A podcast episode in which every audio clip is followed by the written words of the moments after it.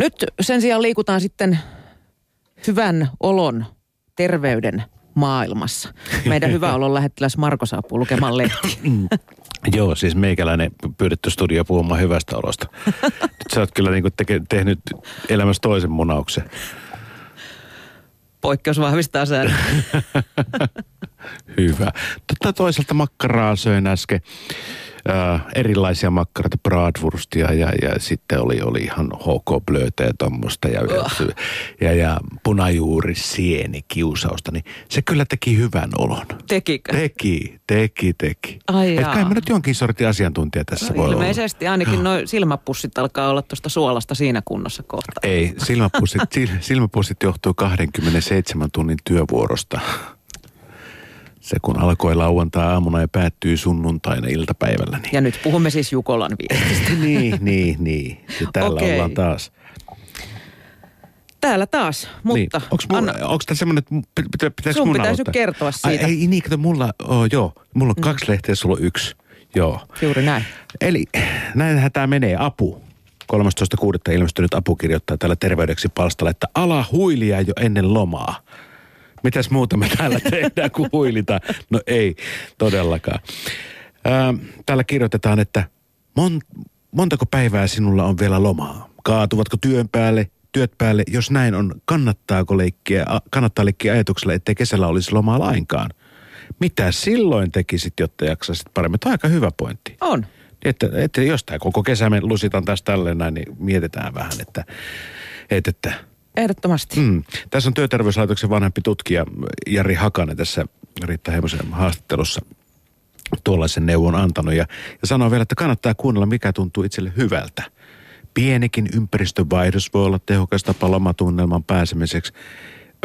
Se voisi olla vaikka sillä että tuolin kääntää toiseen asentoon pi- pihaterassilla. Se siellä on erilaiset maisemat. Aivan. Tuolla näkyy Katselet kuusikko. eri puuta. Niin, tuolla, tuolla niin, niin. Tässä puussa oli toisenlainen lintu ja tuossa puussa toisenlainen lintu. Ja tota, kansainvälisen tutkimuksen mukaan loman pituus ei ratkaise elpymistä, vaan useimmin toistuvilla lyhyilläkin lomilla työstressiä voi yhtä lailla pala- työ, työstressistä voi yhtä lailla palautua. Toisaalta pitkienkään lomien vaikutus ei kestä muutamaa viikkoa pidempään. Se on kyllä ihan totta. Mutta mitä pidempi loma, sitä kauemmin se kestää. Totta kai, koska loma on pidempi. Niin. Niin. No näinhän se tietysti on. Mutta kyllä se loma menee silleen, että kaksi eka, ekaa lomaviikkoa muistelee tuota, vielä työasioita ja sitten on ehkä yhden viikon rento ja sitten neljännellä viikolla jo miettii, että kohta pitää mennä töihin. Niin, niin. No kyllä se sanotaan, ikä, ikä tuo tässäkin niinku semmoista kokemusta, että pikkuhiljaa osaa, osaa niinku paiskata se oven aika nopeasti takanaan kiinni ja, ja, ja puolestaan niinku on unohtavina ne avaimet aika pitkäksi aikaa. Aivan, näin on. Ja harvoinpa sitä kyllä muistaa salasanaa, kun töihin palaa enää. Mulla ainakin menee aina Joo. uusiksi. No mutta sehän, sehän on hyvä, yksi hyvä merkki, eikö niin? Kyllä. On, on. No sitten puhutaan ö, siitä, että nyt pitäisi kuulemma hankkia työpaikoille sängyt. Mitä Oh. siihen sanot? No, no. O, jaeta, Nimittäin- jaetaanko me työhuone tulevaisuudessa kenties? Istuminenhan on tunnetusti hengenvaarallista, joten ehkäpä saisimme lisää elinvuosia, jos työskentelisimme makuasennossa. Asiantuntijoiden mukaan makaaminen saattaa todella olla istumista terveellisempää, ainakin jos haluaa säästää selkänsä. Jos selkävaivainen istuu huonosti etukumarassa lysyssä, selkä voi väsyä vähemmän makuasennossa, näin arvioi liikuntalääketieteen dosentti emeritusprofessori Ilkka Vuori.